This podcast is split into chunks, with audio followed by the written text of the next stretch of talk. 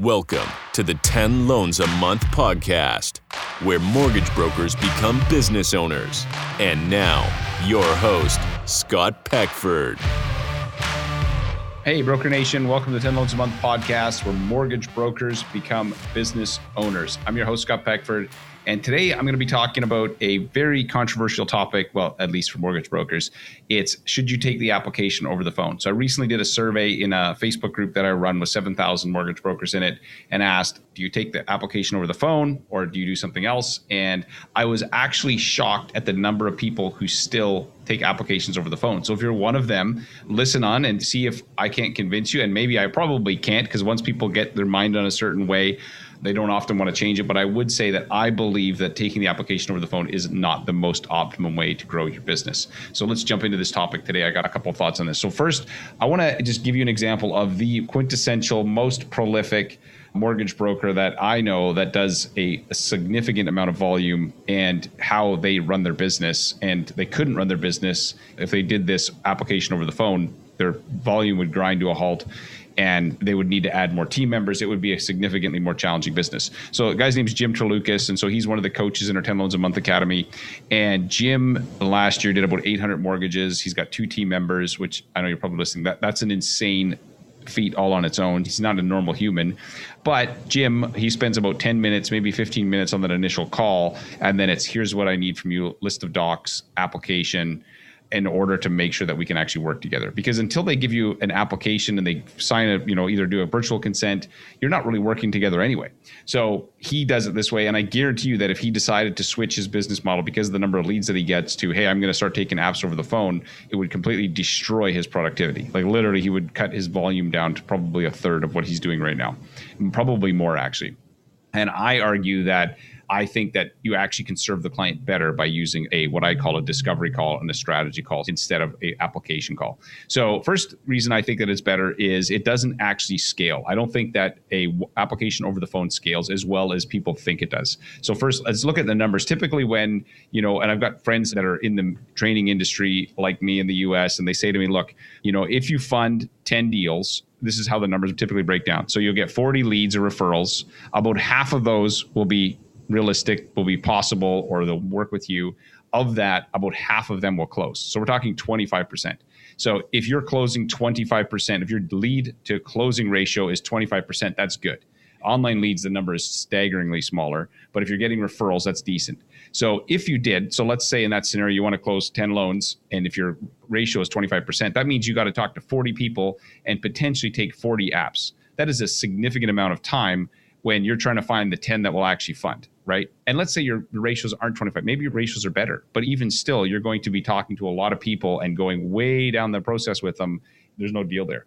Versus if you take a discovery call approach. And the discovery call, this is the way Jim does it, and the way my business partner does it, and almost all of our coaches, and the way that we coach our clients to do it is you take the discovery call, you figure out A, can I help you? B, do I want to work with you? Because it's got to work together. Am I the right solution? Okay, awesome, Mr. Customer. Here's the next step. I need you to fill out this application. Let's book a strategy call. Because the problem is the more you go down the road of the application, then the customer's like, well, what does my deal look like? What is my rates going to be? What is this? And truthfully, how can you accurately quote that unless you have some information back from them, unless you have application, you have credit, you have docs. I don't believe that you can do a good job of quoting that. So I think if your business model is lots of A, triple A deals that you're going to do high volume of, you absolutely need to do this.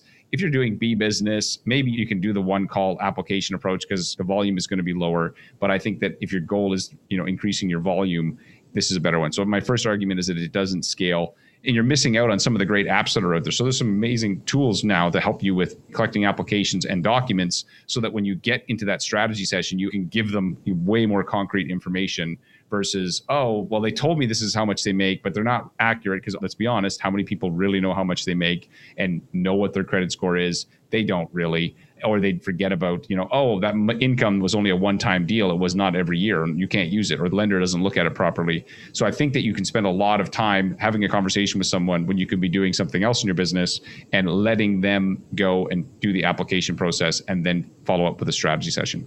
So first is I don't believe it scales as well. And second, having a two part approach acts as a filter to eliminate tire kickers and time wasters. So this works really well for Jim because one of the things he says, okay, here's the next step. You know, he'll give them some rough idea. Here's what we could do to help you out. But in order for this to actually do anything, I need you to do this next. So he's driving the bus with the clients. And so, in fact, one of the things that Jim puts in his requirement is he says, I need a credit card to get an appraisal, even if there's no appraisal required, because what happens is only people who are dead serious are going to take the time to fill that out. If they're just wanting to talk to you because they're thinking about it, they're like, I don't know yet, maybe I will, maybe I won't, then sure, they'll spend 30, 40 minutes of your time having a conversation, but you can do that same phone call in 10 minutes and then give them an application and a link. And if they're not going to go any further, then you know you're not wasting your time. Bernadette Laxamanda is another perfect example. She's got a policy of no docs, no talk, which I think is beautifully ruthless. Not ruthless because she's not a ruthless person. She's very caring for her clients, but she also knows that to care for her clients well, she's going to need to put some barriers in place so that she can focus on the strategy session because that's where the money's at. The money's in the strategy session. The value that we bring is in the strategy session. And the strategy session works much better if you actually have data, application, some documents to have that conversation. And so that would be the second thing. So I don't believe it scales as well. I also think that you miss out on the fact that this is a filter for your business to help you find the really serious people that you want to work with.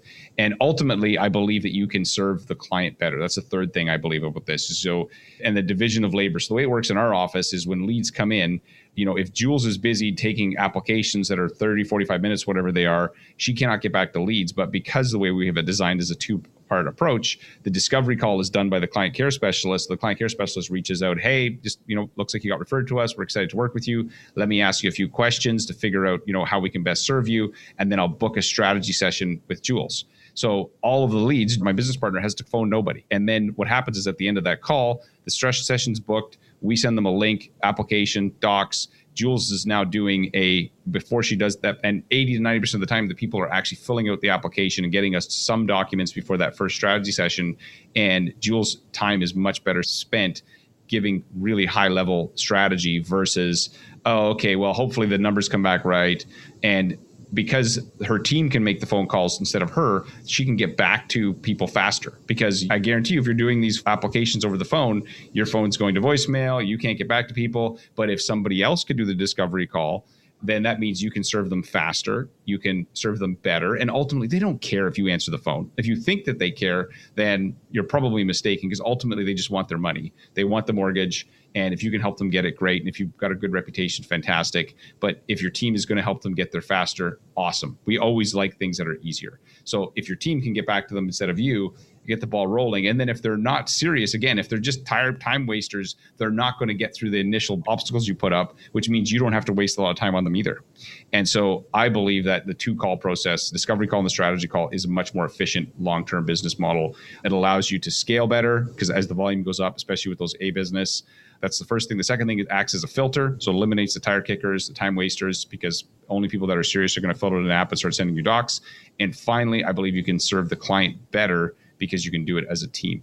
And the division of labor is what I'm really talking about here. And I think it's a key thing that people miss because you think you have to do everything. And it's something as mortgage brokers, because we tend to be in our industry, we tend to be a little bit of control freaks. But ultimately, if you get your mindset around, I can actually serve my client better and I can focus on the part that matters the most, this is probably a better model for me.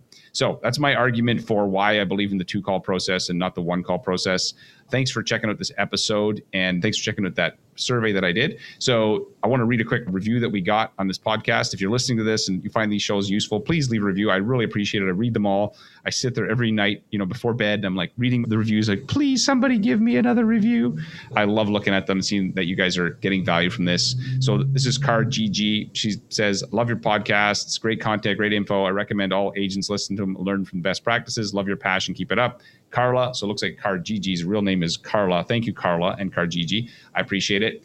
In the next episode, I'm going to be talking about three keys to manage your day. So, like three things that you could do really easily to become significantly more efficient. So, this is regardless of if you're new, if you're experienced, these three strategies will help you with becoming more efficient. And they're not difficult, but it will make a big difference in your time management. Thanks again for checking out this episode and leave a review when you get a chance.